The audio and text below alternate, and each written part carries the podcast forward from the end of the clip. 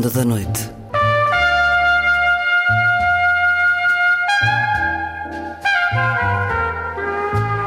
Com Luís Caetano.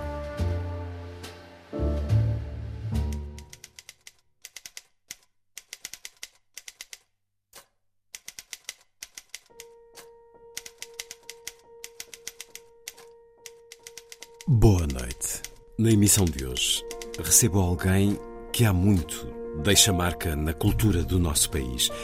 Como autor de ensaio e poesia, como divulgador de livros e escritores nos programas que apresentou na televisão, enquanto cronista, enquanto conselheiro, assessor cultural de dois presidentes da República ao longo de 20 anos, sendo atualmente responsável pela edição da obra escrita de um deles, Mário Soares, ao mesmo tempo que dirige um dos mais consistentes e desafiantes projetos de jornalismo cultural no nosso país, uma revista de pensamento e de crítica, a Eletra, que acaba de fazer cinco anos, 20 números publicados. José Manuel dos Santos é o meu convidado e, por entre histórias e memórias, muito do que marca o país na atualidade vai passar também pela conversa. José Manuel dos Santos, em entrevista, já a seguir. Há ainda tempo para A Vida Breve, hoje, com Mário Cesarini. Ars Magna, para escutar na voz do autor. Vai ser assim a ronda.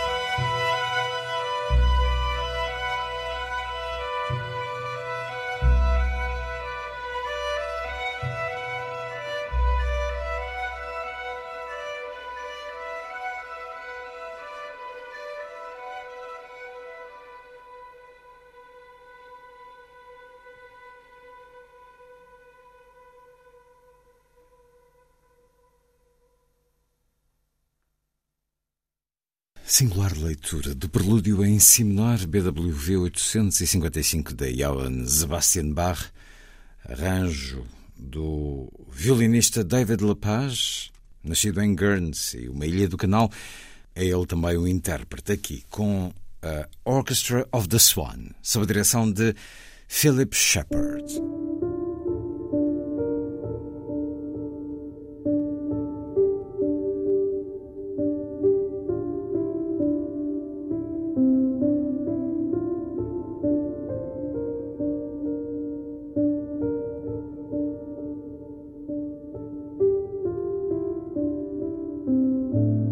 Crítica da política, da cultura e da sociedade, para ser autêntica, profunda e consequente, exige uma coragem de lucidez e transgressão, de risco e de audácia intelectual que hoje quase ninguém parece interessado ou capaz de manifestar. Exige novas maneiras, diferentes, imaginativas, heterodoxas de pensar. Com uma perversidade certeira, o sistema de poder do nosso tempo conseguiu tirar potência e autoridade a todas as formas que o desafiam, contestam ou lhe criam alternativas reais, fidedignas, produtivas e por isso ameaçadoras da sua hegemonia. Absorveu-as, acomodou-as, domesticou-as, falsificou-as, apropriou-se delas, mercantilizou-as, tornando-as instrumentos que prolongam e corroboram o poder que parecem contestar. Assim, e salvo poucas exceções, a crítica política, chamada comentário ou opinião, tem-se tornado o espetáculo mediático fútil. A crítica literária e artística, com as inevitáveis estrelas de classificação, é marketing editorial e mediocridade carreirista. A crítica social, com a sua academização cínica e arrogante, estimula a desigualdade e o conformismo. A crítica económica, com a sua dependência comprometedora, promove a continuação do pensamento único. A crítica desportiva, com a sua fraudulenta montagem, encena um reality show futebolístico permanente que patrocina interesses inconfessáveis e conveniências inaceitáveis. Aliás, em todas as ocasiões em que acabamos agora de usar a palavra crítica, poderíamos e deveríamos antecedê-la do prefixo pseudo Deste modo, é como se a atual ordem das coisas, com o dispositivo controlador que a assegura e com a ideologia asfixiante e totalizadora que dela emana, não tivesse exterior, ou em nome de um artificial ou falseado ou imposto realismo, não consentisse a existência de nenhuma alternativa que ameace a sua eternidade. Querer ter um autêntico pensamento crítico num mundo cenário como o nosso é quase como querer falar com voz própria no meio de uma algazarra vociferante, massificadora e que não aceita dissonâncias ou desacordos. É como querer ter uma roupa diferente de todos os que estão fardados de igual. E, no entanto, é desse propósito ético e cultural que não se deve desistir. E é um certo do editorial de José Manuel dos Santos e António Soares são diretor e subdiretor da revista Eletra, um cru e desafiador, raro também, editorial no panorama mediático português, e assim é a Eletra, esta revista livro, ou este livro-revista, esta revista para ler e ver, que atinge agora o primeiro lustro, cinco anos de vida, 20 números, com a responsabilidade da Fundação EDP, onde é também administrador e diretor cultural José Manuel dos Santos, a quem dou as boas-vindas à Antena 2. Já conversei neste programa com o editor, António Guerreiro, sobre a Eletra. Este editorial que respeita muito ao jornalismo cultural, portanto é um olhar à própria Eletra também, ao próprio projeto e às necessidades que rodearam a criação desta revista e à crítica, porque esta é uma revista muito de crítica e de pensamento e de divulgação, naturalmente. Este editorial serviu quase como manifesto de intenções reforçado, José Manuel dos Santos. É uma espécie de atualização e renovação do editorial do número 1 um da revista. Ao fim de cinco anos, achámos útil que se fizesse um balanço eh, e a melhor maneira de fazer o balanço é não partir apenas daquilo que tínhamos dito há cinco anos, mas olhar o mundo de hoje e compará-lo também com o mundo de há cinco anos. E este mundo de hoje exige mais determinação? As tendências que nós poderíamos olhar eh, com uma atitude crítica que se verificavam há cinco anos, eh, que se agravaram. Daí esse editorial chamar-se Paixão Crítica e é um manifesto no sentido de dizer que esse é o grande objetivo da Eletra. E crítica não é no entendimento habitual, é aquele olhar crítico que nós, no primeiro número, citando um filósofo italiano do nosso tempo, o Giorgio Agamben, eh, dizíamos que, citando um ensaio dele, cujo título é O que é ser contemporâneo, uh, ponto de interrogação, ele respondia que ser contemporâneo é não coincidir inteiramente com a época em que estamos a viver.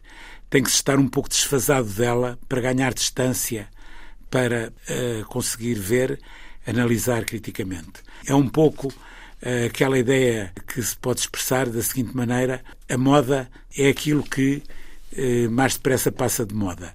E, portanto, aqueles que querem estar muito na moda estão sempre a passar de moda. E isso também se aplica às modas intelectuais. E só essa distância, essa distância que nós poderíamos chamar de distância crítica, é que nos permite uh, olhar e, e perceber o que se está a passar. E o que se está a passar é que houve ainda uma espécie de hiperbolização da sociedade do espetáculo em que vivemos. Há uma velocidade maior ainda do que prevíamos? Uh, uh, tudo se tornou em espetáculo para tudo se tornar em mercadoria. E, portanto, uh, quando se diz aí que este sistema é um sistema que não tem exterior, e por isso é que é um sistema de pensamento único e com uma ideologia totalizadora, é porque, eu vou dar um exemplo claro, hoje é possível uma obra de arte contemporânea ser feita pelo artista eh, com a intenção que ele proclama através de, de um programa em, com, em que ele anuncia a obra que é uma, uma obra contra o capitalismo, contra o capitalismo selvagem, contra uh, os capitalistas, e o primeiro a correr para comprar essa obra é para a sua coleção será um grande capitalista. Podemos pôr aí o nome de Banksy, por exemplo. Sim, sim, sim, sim que faz isso, mas, mas há muitos, não é? Uh, uh, portanto, a própria arte e a cultura deixaram de ter muitas vezes a força, ou quase sempre a força transgressora, uh, deixaram de fazer medo. as pessoas de antes tinham medo, tinham medo que a cultura subvertesse a ordem social, a subvertesse a ordem política, subvertesse a ordem moral e subvertesse a própria ordem cultural, que ela própria hum. também tinham medo se ou, tinha ou, de, ou, noutro sentido, tinham até esperança uh, que a cultura não, eu digo, fosse pilar. aqueles que tinham o poder, ah, o poder. Sentiam, tinham medo sentiam-se ameaçados. E agora é? contam com ela? E, e por isso é que uh, tentavam silenciar, censurar, que isso não chegasse à maior parte das pessoas. Agora não se importam nada, percebem que na maior parte dos casos isso é inofensivo. Quando refere aqui expressões neste certo que li, como esta algazarra, este vociferar, a revista saiu já há um mês. O tema, apesar do cheiro de que li, o tema do dossiê não é a crítica, é o gosto. E, Sim, e as coisas estão o, o intimamente ligadas. O editorial é a paixão crítica. É a paixão Faz referência a, a alguns que escreveram sobre o tema, há muitos anos já, nomeadamente o Octávio Paz, Sim. que tem um texto extraordinário em que explica que o que fez a nossa civilização não foi tanta liberdade, mas foi a liberdade de poder criticar e de pôr tudo em causa. É um belíssimo certo. Vou é. ler aqui um pouco também. O espírito crítico é a grande conquista da Idade Moderna. A nossa civilização fundou-se precisamente sobre a noção de crítica. Nada há de sagrado ou intocável para o pensamento, exceto a liberdade de pensar. Um pensamento que renuncia à crítica, especialmente à crítica de si mesmo, não é pensamento. Sem crítica, quer dizer, sem rigor e sem experimentação, não há ciência. Sem ela, tampouco há arte, nem literatura. E prossegue este excerto de Otávio Paz num discurso de ingresso no Colégio Nacional em 1967 que convocam para o vosso editorial. Eu falava da revista já ter saído há perto de um mês, porque nessa velocidade com que as coisas acontecem, e cinco anos não é nada em termos de tempo, mas já aqui nos disse que há mudanças palpáveis em termos do que é muito objeto da reflexão da revista, mas nos últimos 30 dias, por exemplo, tivemos um artigo, uma crónica de Pacheco Pereira a dizer que Aquilo que está a passar no nosso país nas últimas semanas deverá ser estudado um dia nas faculdades de jornalismo. Sim, eu gostei muito dessa crónica. Como uma obliteração completa do sentido crítico sim, sim, e ninguém, da homogeneização completa é, já do pensamento. Ninguém sabe o que é, de que é que está a falar. Houve a suspensão, as pessoas foram atrás dos gritos, como alguém que está a gritar que há fogo, e as pessoas já nem querem saber se há fogo ou se não há fogo. Basta o grito. Correm atrás do grito e mesmo que não vejam fogo nenhum, continuam a acreditar que há fogo porque alguém gritou que havia fogo. Mas hoje a, a, a, comunicação social está toda, quase toda, há obviamente os seus programas são uma exceção a isso, mas há obviamente uma uh, vozearia interminável destinada a aturdir, não a esclarecer, não a aturdir, a dar uma ilusão de debate, a dar uma ilusão de crítica, a dar uma ilusão de pluralismo e vamos ver, e não é nada disso. A Porque alguém que se atreva, alguém que se atreva a contrariar. a contrariar ou a discordar, não tanto a opinião que está a ser expressa, mas o método que leva a que essa opinião seja expressa é absolutamente Uh, afastado afastada e, e cancelada digamos uh, deixa de aparecer deixa inclusive. de aparecer uh, isso é uma coisa uma uma das já agora uma das razões disso foi a substituição do conhecimento uh, por, pela opinião. Hoje toda a gente opina sobre tudo. Os fóruns das rádios, por exemplo. Mas, mas os próprios comentadores profissionais, muitos comentam comentadores, de tudo. O mesmo sim, comentador comenta, comenta, a pandemia, comenta a guerra, tudo e, e profissionalizam-se nisso. Dizem opiniões, as melhores são as opiniões do senso comum, as piores são as que nem sequer são do senso comum. Nós, quando lançámos com o António Guerreiro eh, numa conferência de imprensa à Eletra, explicámos que eh, a nossa revista não é feita para acolher a opinião, é feita para acolher pensamento. Esse pensamento, nós temos um tema, identificamos as pessoas que têm uma obra sobre esse tema, que deram provas de que conhecem, com pontos de vista plurais, esse tema e são convidadas para escrever e não para dar uma opinião apenas eh, que poderia ser essa ou poderia ser outra qualquer, porque não é fundamentada em nada a não ser eh, na vaidade infinita que esses comentadores têm de achar que sabem tudo e que podem falar de tudo. Eu conheci pessoas que poderiam falar muito bem de tudo, por acaso conheci, mas infelizmente não é o caso deles, que a maior parte das vezes falam mal de tudo e ainda, por cima, sem conhecimento daquilo que estão a falar. É que há pessoas que falam mal, mas quando têm conhecimento, esse falar mal, isto é, mal eh, com uma expressão infeliz ou menos correta eh, ou com eh, menos eloquência, mas apesar de tudo isso é corrigido por um conhecimento que têm. Agora, quando se juntam as duas coisas, a sucessão de lugares comuns que dizem com a total falta de conhecimento daquilo que estão a falar, então é uma tragédia e infelizmente vê-se muitíssimo disso e ouve-se muitíssimo disso. Este panorama, este diagnóstico que aqui faz, é para lá das fronteiras ou diz muito respeito àquilo que está a passar no nosso país nos últimos anos? Eu acho que é uma tendência uh, global? mais global, sim. Uh, se bem que depois em Portugal tem as declinações próprias. próprias. É como nós partimos de um, de um ponto mais baixo e, portanto, quando baixamos, baixamos ainda abaixo desse ponto. Aqueles que partiram do ponto mais alto também baixam, mas apesar de tudo o ponto de partida era mais alto. É preciso deixar Sísifo feliz, como acho que sim, também sim. refere no seu editorial, a partir de Camus. A pergunta quando fala do poder, que já não se preocupa com aquilo que é os a poderes, cultura, poderia dizer os, os poderes, poderes, mas era justamente isso que eu lhe queria perguntar. Estamos a falar de que poder? Porque não é propriamente um poder político. É, ninguém aqui. sabe. É, é, mas eu gostava que te conhecesse que poder, é, que poder é este que anda aí que nós não sabemos a, que é. a tragédia, a tragédia é, é que já nem os políticos às vezes sabem identificar aquilo a que têm que obedecer. Ou afrontar. Ou afrontar. Esperamos. Sim, sim mas muitas vezes eles próprios eh, estão, são obrigados pelos compromissos que o país tem, pelo que vai acontecendo, etc., a fazer certas coisas e às vezes não era isso que mais gostariam de fazer. Sempre se disse que a política era a arte do possível e, portanto, a política às vezes não é, não se faz aquilo que se quer fazer, mas tem, tem que se fazer aquilo. Max Weber escreveu longamente sobre isso. Mas muitas vezes, no caso, é que nem é fácil identificar uh, aquilo a que tem que se obedecer, porque é um. um é, mas esse também é um, um, um, objetivo de um pensamento crítico, é, é tentar identificar Sim. esse sistema global que capturou até o poder daqueles que nós achávamos que tinham um poder maior do que muitas vezes têm.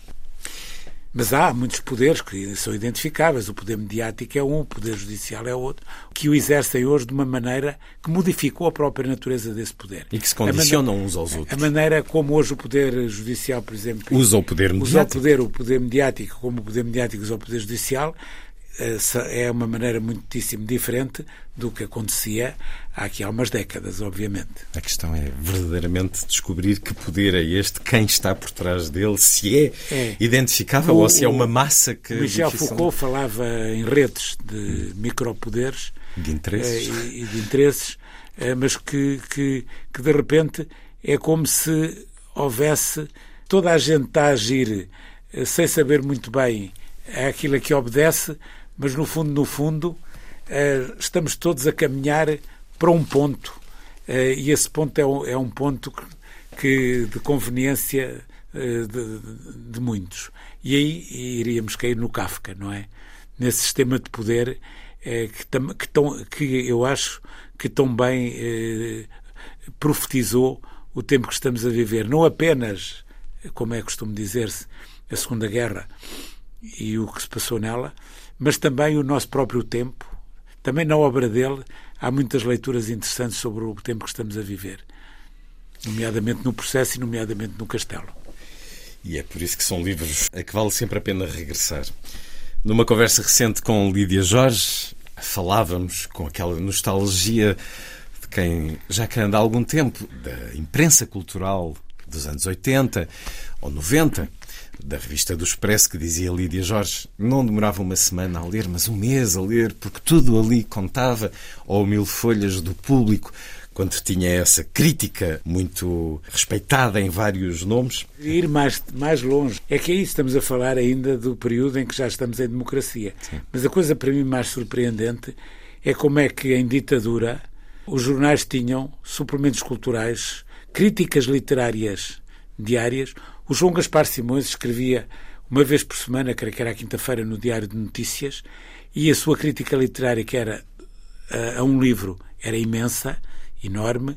Até se dizia uma graça, nessa altura, que, para, que era uma graça para um crítico literário, dizia-se o Dr. João Gaspar Simões tem tanto que escrever que já nem tem tempo para ler. Mas isto para dizer que a crítica literária dele começava na primeira página, sempre do Diário de Notícias, ah, mas havia ah, suplementos literários, suplementos culturais, críticas de artes plásticas, de bailado. E antes de abril, muito condicionadas. Sim, sim, e, condicionadas portanto, é um com a censura, num regime obscurantista. Quando em Portugal se passava pouquíssima comparado com o que se passa hoje, havia muito claro. menos atividade a cultural. Que aconteceu e, no entanto, havia muito mais uh, espaço e tempo nos jornais para isso. E, de repente, agora, tudo desapareceu nada de relevante, tirando duas ou três exceções, se consegue ver quando se lê um jornal hoje desse ponto de vista. A pergunta então é, na sua opinião, se há forças que propositadamente procuram a estupidificação da sociedade ou se é a sociedade que pura e simplesmente vai caminhando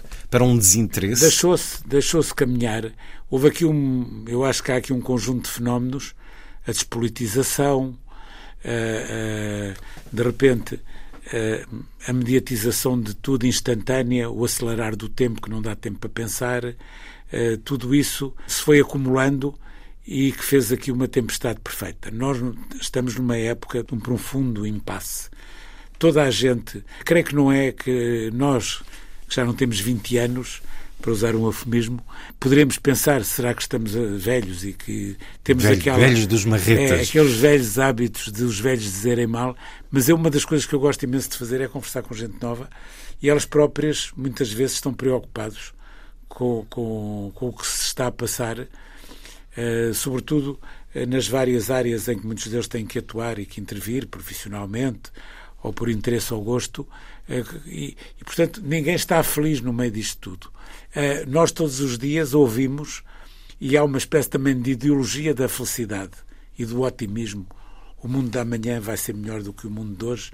porque somos nós que o estamos a fazer hoje aqui melhor. E há sempre esta ideia. Hoje, aqueles sentimentos que fizeram uma boa e grandiosa parte da arte, que são os sentimentos trágicos, os sentimentos da melancolia, os sentimentos do da tristeza, do romantismo, mas, mas muito mais ir à tragédia trás, grega claro. que provocava a catarsis, tudo isso passou a ser mal visto. Hoje, na vida ativa, alguém que tenha um olhar mais melancólico, mais cético, parece que está fora daquilo que se exige. Hoje, para construir, os tais amanhãs que cantam, que agora cantam outra cantiga do que aqueles amanhãs que cantam eh, do Aragão. Eh, e, portanto, há uma espécie de, de, de aversão a todas as pessoas que querem trazer problemas, querem trazer preocupações, querem ter... é preciso é que isto ande. E a própria cultura foi hoje avassalada, as instituições culturais foram avassaladas por esse espírito de espetáculo, eh, de festa, eh, chamam eles, não é? Mas a maior parte das vezes em que as coisas que são verdadeiramente a cultura ou a arte que aí se mostra são apenas pretexto para outras coisas.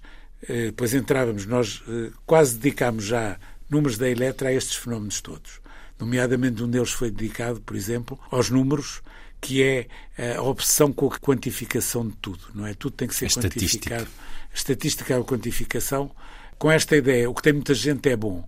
Quando nós, nós eu não tenho redes sociais, mas aquilo que me chega, basta ir às redes sociais que tem muita gente e que é quase tudo mau. Também há coisas boas, obviamente, mas é quase a maioria. E curiosamente é um espaço de crítica mas por é, excelência. É, é critica-se tudo. Mas não é essa crítica. Não, não é, é, essa crítica, não é essa crítica de que falamos. De que fala o Otávio Paz. Não, não é. Nós, nós eh, fizemos a citação, uma citação numa das eletras de um vocalista do Oasis, do grupo Oasis, que dizia eh, das redes sociais a única coisa que sobra é o ódio. A única coisa que resta dali que se pode tirar é o ódio. Sim, o, mais do que crítica. Há essa, mais, essa mais raiva, do, esse do ressentimento. E, no entanto, a cultura é também um meio que se critica muito a si própria. E isto pode ser visto no sentido da construção, mas também no sentido da aniquilação. No último domingo, na Feira do Livro, assisti durante breves dois minutos a uma apresentação de alguém que é o autor mais vendido no nosso país nos últimos anos. É um autor de ideias bonitas e grandiloquentes, de frases que se podem recolher na internet por um qualquer eh, programa. Mas depois vejo aqui, numa das principais propostas deste número da Eletra, uma entrevista de António Guerreiro a Alfonso Berardinelli, um autor e crítico italiano, um homem muito fora do sistema. Agarrido. Agarrido. Ler aqui um certo. António Guerreiro pergunta-lhe sobre um livro de 1997. Ele não está publicado no nosso país, creio eu. Sobre um livro de 1997 em que fala de outros desaparecimentos, o do crítico militante e o da crítica cultural. Como é que ocorreu esse processo de extinção? Quando é que ele começou e quem ocupa hoje esses lugares vagos? Pergunta António Guerreiro. E a resposta eh, de Alfonso Berardinelli: as razões são muitas e não estou seguro de saber identificar todas elas. Entre 1970 e 1980 mudou a distribuição das classes sociais e, portanto, também a relação entre cultura e sociedade, entre alta cultura e cultura de massa. A cultura de massa entrou nas universidades conquistou-as. Um dos sintomas mais claros foi o fenómeno Humberto Eco, com o seu incrível sucesso, quer entre os leitores comuns, que o entendem e não o entendem, mas mesmo assim inclinam-se perante o seu exibicionismo erudito, quer entre os professores universitários que, tomando como exemplo, sonhavam com muito mais frequência do que no passado em se tornar mais ou menos como ele. A chamada alta cultura, ou cultura da elite, não reagiu face à mediocridade literária e cultural de O Nome da Rosa.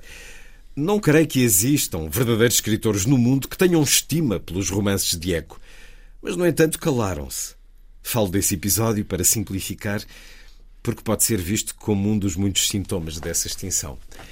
Eu fiquei em choque porque aquilo que eu tinha sentido perante alguém que é manifestamente de um vazio cultural e intelectual no nosso país, mas é o autor mais vendido, da mesma forma que Alfonso Berardinelli praticamente fala de Humberto Eco, que eu considero um extraordinário escritor, e O Nome da Rosa, um belíssimo romance. Sim. Há aqui também uma espécie de canibalismo dentro da cultura que se vai anulando Não, a, eu, a si próprio. Eu acho que, que o que ele está a dizer está bem, eu acho que o, que o já agora, que o Eco é um excelente ensaísta, com uma imaginação e uma cultura imensa, mas não é um grande eh, se só tivesse escrito romances, não sabíamos que ele existia.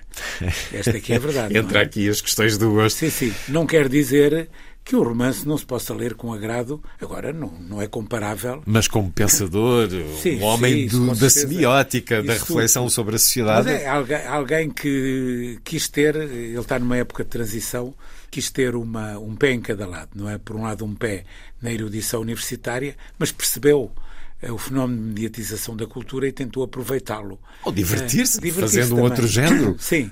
O que não impediu que tivesse dito uma das frases mais violentas, eu ia citá-la antes de me falar dele, e só não citei por acaso, em que ele disse a internet deu voz a bilhões de imbecis. Eu conheci o Eco, recebi-o quando foi o balanço do século. Eu fui assessor cultural do presidente Mário Soares e Jorge Sampaio e organizámos eh, no final dos anos 80, eh, uma, uma, uma série de grandes conferências eh, para fazer o balanço do século que ia terminar.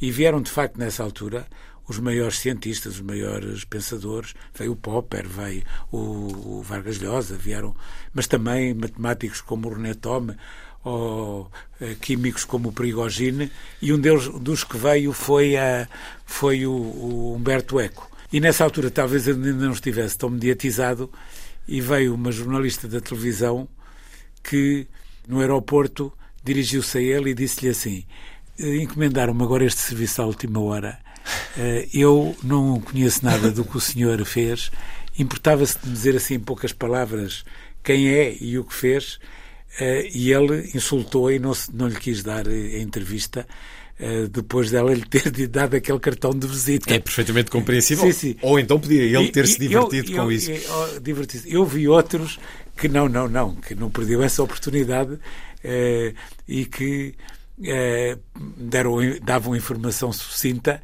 e que a seguir davam entrevista calmamente. Não o apresentei formalmente, mas José Manuel dos Santos é esse homem ligado à cultura desde sempre. Uhum assessor, conselheiro cultural dos presidentes Mário Soares e Jorge Sampaio, mas converso também com alguém que há 40 anos fazia programas eh, televisivos eh, com escritores de entrevista, a escritores de divulgação do que era editado e já lá vamos daqui a pouco ainda olhar aqui esta fascinante entrevista de Alfonso Berardinelli que a Eletra número 20 nos propõe. Diz ele também, a poesia adoeceu nas últimas duas ou três décadas do século XX por duas razões paradoxalmente opostas. A primeira é que os seus leitores eram todos poetas potenciais que se tornaram depois uma massa indistinta e cada vez menos consciente de si. A segunda razão é que a poesia é hoje uma arte sem público, o que baixou muito o seu nível de qualidade. Uma arte, qualquer arte, sem um público competente, exigente, acaba por piorar, perde qualidade técnica. A poesia foi durante muito tempo o coração da literatura, sobretudo porque mantinha viva a língua. O valor de um poema não são os seus temas, é a sua linguagem. Hoje, quase todos os livros de poesia que recebo são escritos numa língua vazia, desprovida de energia expressiva e comunicativa, à qual faltam quer o artifício, quer a natureza. Hoje tenho a impressão de que quase ninguém entende de poesia, nem mesmo os professores universitários de literatura, que habitualmente fazem pouquíssimos cursos de poesia contemporânea. Aliás, os académicos não são verdadeiros críticos literários, são estudiosos de textos literários, independentemente do seu valor. É de facto aqui um homem com. Essa entrevista é belíssima. É extraordinária. É um homem. nas feridas todas. Mas com uma visão também muito própria. Olhar muito crítico é, sobre o que se faz é, hoje. Hoje, se for aí à rua, eh, ninguém sabe dizer o nome de um poeta que tenha menos de 60 anos, 50, 60. Ninguém sabe. Antigamente mesmo quem não conheci, nunca tivesse lido o Eugênio de Andrade, a Sofia de Melbrenner, a, a, a Natália Correia, o Mário Cesarini, a, sabia que Fazia eles parte da vida e tinham uma voz pública. Sim. Eu assisti a pessoas que estavam até que se deixaram convencer, muitas vezes essas pessoas tinham intervenção cívica e política por essas pessoas, pelo respeito que tinham por essas pessoas, ainda que não as tivessem nunca lido muito, se calhar tinham ouvido uma ou duas coisas, um ou dois poemas que às vezes tinham ouvido. Mas essas pessoas tinham uma voz pública prestigiada. Nomeadamente na televisão pública nessa altura. Sim, mas, mas que não iam muito à televisão. Havia muitas dessas pessoas, por exemplo, o Cesarini odiava ir à televisão. O, o, a Sofia também ia pouco à televisão. Natália teve programas. Mas havia uh, uh, o, Eugênio, o, o Eugênio também ia pouco à televisão. E, no entanto, eram vozes públicas prestigiadas e respeitadas. Hoje ninguém sabe, ninguém sabe. Aliás, nós entramos numa livraria uh, e das livrarias grandes, não estou a falar das livrarias mais especializadas. E a poesia está, está, lá, está nos lá. fundos. Nem sempre agora. Nem ah, sempre. Ali, mas em geral, não. A, a da Sofia, porque ainda aproveita da popularidade antiga. Eu estou a dizer os poetas mais novos praticamente desapareceram. Mas o próprio Berardinelli diz que o que há de novo não tem grande valor. Sim, sim. É uma espécie de apelo também. Tem muito a ver com a personalidade deste Ele homem aqui entrevistado. para isso também, não é? É e alguma eu li aqui. um público exigente. Sim, é, e, que, e, que, se alimenta sim, da, da, da, própria leitura e ela está a perder-se. Mas também há aqui um, um certo elogio da marginalidade, de que aquilo que chega ao mainstream, e isso acontece muito à nossa volta também, se ele deixou a, a editora de nicho para uma editora mainstream, então já não tem o valor que tinha. Quer dizer, eu acho que não se pode tirar uma conclusão automática disso, mas a verdade é que muitos dos grandes poetas que nós admiramos nunca se sentiram integrados. Para usar a expressão. Apocalípticos e sim, integrados. Sim, nunca se sentiram integrados e sempre estiveram nas margens, eh, mesmo quando às tantas olhavam para eles como se eles estivessem no centro. É, às vezes é, é o que e, e mesmo depois de terem ganho os prémios todos, isso não, não lhes modificou a atitude a, questão, antigamente, quando se falava de um artista, quando se falava com um artista, e, e eu lhe fazia esta pergunta: o que estás agora a fazer? Ele dizia-me: acabei de ler isto e por isso estou a escrever, ou estou a pintar, ou estou a fazer a partir disto, ou de uma reflexão, ou de uma viagem que fiz. Explicava-me o que é que estava a fazer, o que é que estava a criar. Hoje, quando eu faço a mesma pergunta, eles dizem-me assim: ah fiz duas exposições, fiz uma entrevista. Portanto, eles falavam-me da obra antigamente, agora falam-me da carreira. As encomendas, etc. É, e por isso houve, vendi três peças, vendi, eh, houve uma substituição, eh, e esta substituição, eu diria, para usar um palavrão filosófico, que é de natureza ontológica. Isso faz de si um pessimista sobre o futuro da cultura, da arte, da crítica, José Manuel dos Santos? O que interessa é olhar com espírito crítico Há fenómenos que me fazem pessimista, também há sinais de coisas que possam estar a mudar. Por exemplo?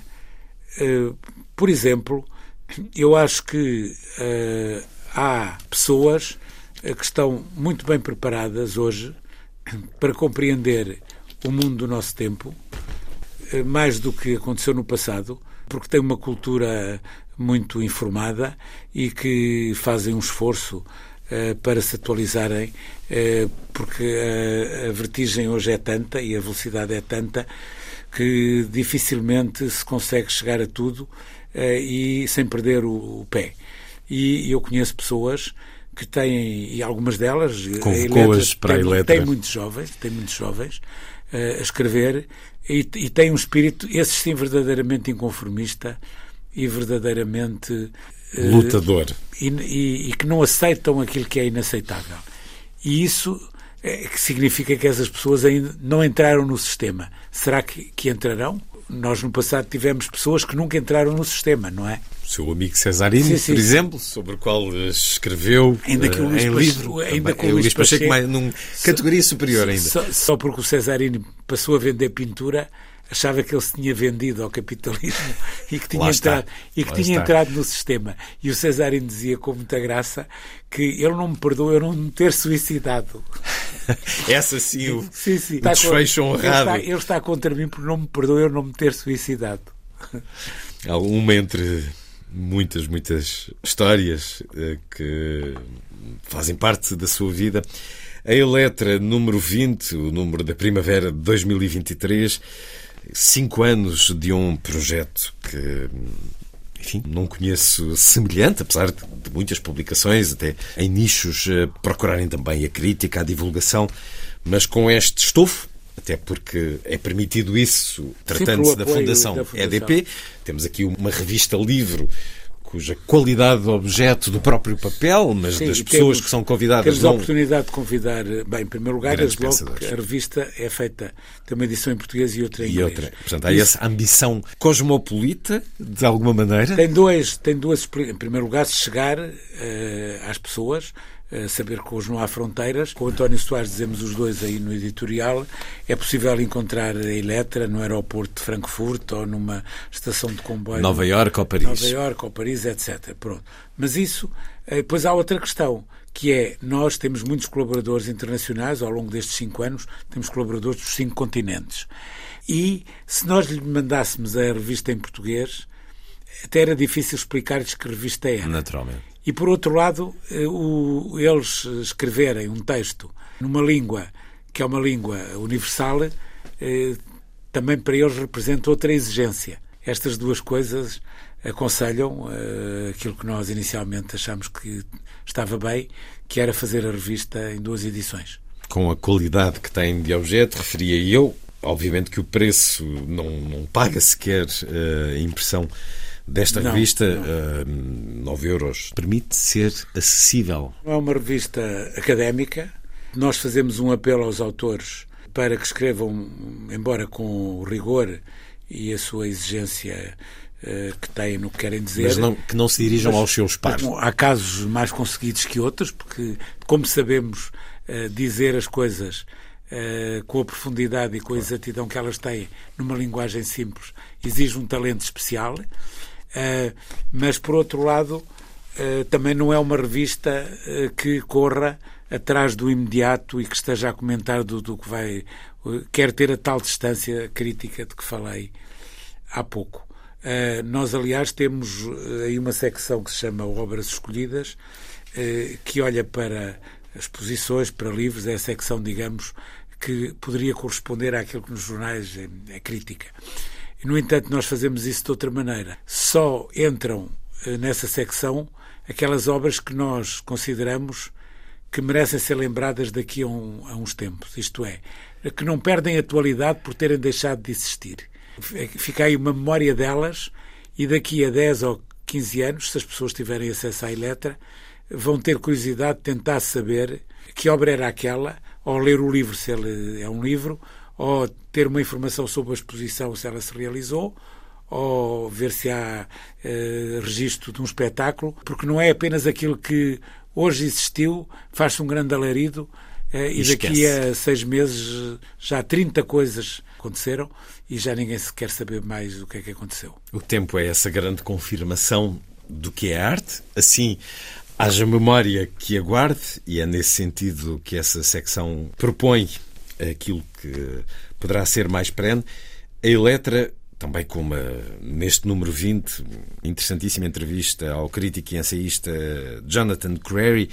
Esse está publicado cá, na Antigna, uma reflexão sobre o trabalho ah, e o sobre consumismo. Isso, sobre isso eu gostava de, 24 horas é, de fazer um por dia, 7 dias por semana. Era, que era assim.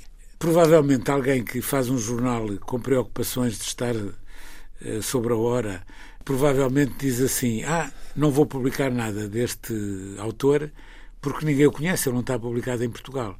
E nós é, temos o raciocínio contrário.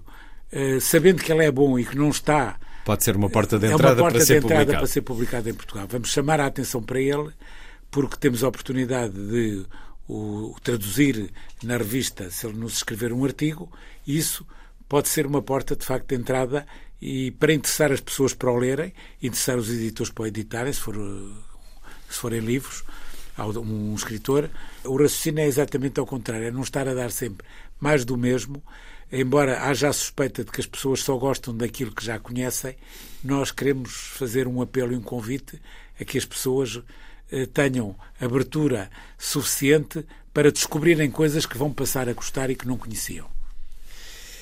Também muito da arquitetura, também muito de artes visuais. Hoje é impossível compreender o nosso mundo sem essa parte visual. Não, Da modernidade. infelizmente não temos o áudio na revista. Quem sabe, um dia, Um tem, dia. tem um bom sítio da internet onde, É, onde mas- se pode mas- ler parte da revista, digamos que um Podemos- terço da revista. Exatamente. Podemos eh, prolongá-la por outros meios, eh, mas a verdade é que hoje é, é- o nosso mundo tornou-se incompreensível sem a imagem sem a atenção à imagem. E estes cinco anos, como é que evoluíram em termos de chegar ao público? Fez o seu caminho e manteve eh, uma, uma boa estabilidade, mesmo durante a pandemia. Eh, os distribuidores disseram-nos que tinha sido uma das melhores publicações a aguentar-se com a pandemia. Fideliza. um público e temos a suspeita, não temos estudos exaustivos, mas temos a suspeita de que uma parte desse público é jovem. E o que lhe posso dizer é que editores de livros, eh, quando se apercebem de- das vendas, acham que eh, se um livro deles vender o que a Eletra vende, é um êxito. Não é, obviamente, não estamos a falar dos best-sellers, mas Claro. agora um livro que tenha características eh, que podem ser afins da Eletra, eh, normalmente eh, ou de autores vendem menos do que a Eletra vende. E assim se faz este projeto há já cinco anos, com os seus dossiês temáticos deste trimestre, o gosto, e tem sido divertido, José Manuel dos Santos, fazer a Tem. letra. É feita a equipa, é uma revista. eh, trabalhar com o António Guerreiro é muitíssimo interessante e agradável, mas com todos os outros, eh, com António Soares, que é o subdiretor, todos nós eh, fazemos reuniões a dar ideias. Eletra, 5 anos, 20 números de um projeto único no nosso país, proposto pela Fundação EDP, com a direção de José Manuel dos Santos, que é um homem ligado à cultura desde muito jovem. Ouvi-lo-emos nas suas andanças na casa dos 20, enquanto divulgador literário e entrevistador de escritores. Nesses tempos em que a televisão nos dava muito tempo com esses escritores. E para além disso, vamos também conversar sobre alguém de quem foi muito próximo, Mário Soares e José Manuel dos Santos. É o coordenador da obra escrita de Mário Soares, que está a ser publicada na imprensa nacional e tem novidades para nos dar. Vai ser na segunda parte desta conversa, na próxima emissão da Ronda, José Manuel dos Santos. Até amanhã.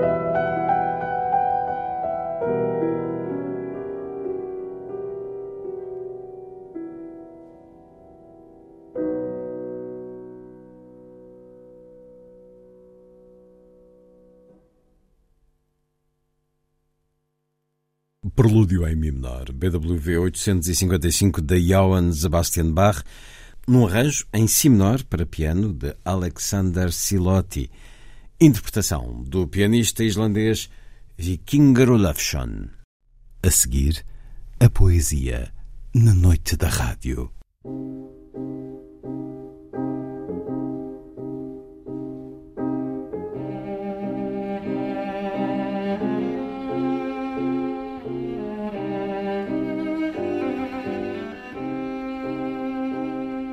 Vida breve.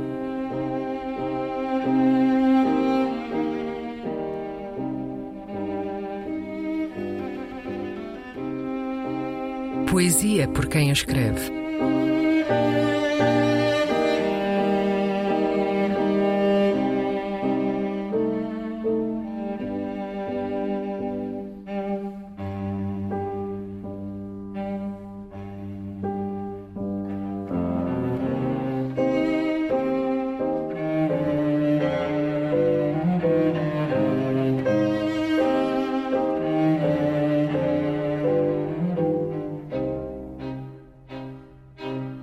Ars Magna, um poema de Mário Cesarini.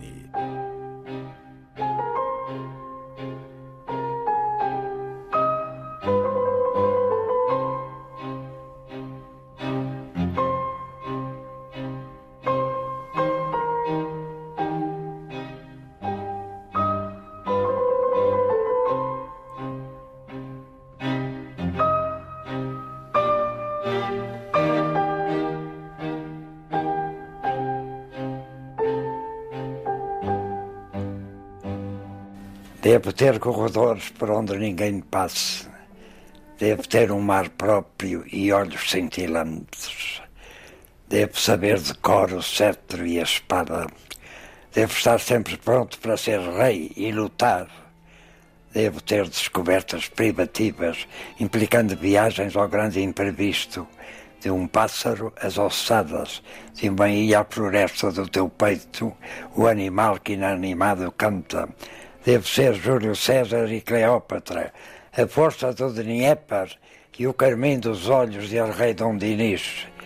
Deve separar bem a alegria das lágrimas, fazer desaparecer e fazer que apareça. Dia sim, dia não. Dia sim, dia não. Devo ter no meu quarto espelhos mais perfeitos, técnicas mais sérias, prestígios maiores.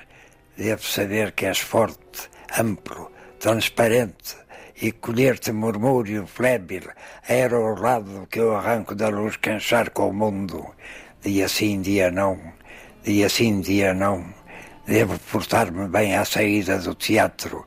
Devo dar e tirar as chaves do universo num passo e belo, natural e indiferente ao triunfo, aos castigos, aos medos, fitar unicamente sob as luzes da cúpula o voo tutelar da invisível armada.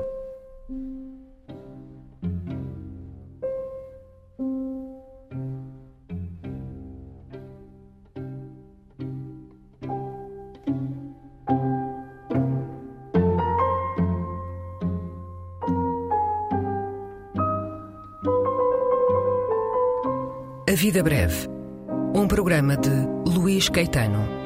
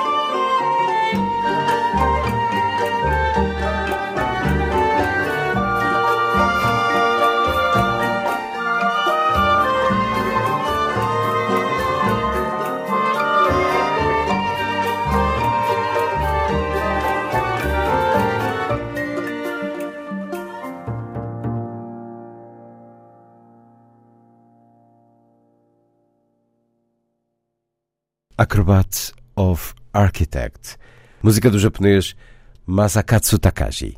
Está feita a ronda. Assim, obrigado por estar com a rádio. Boa noite.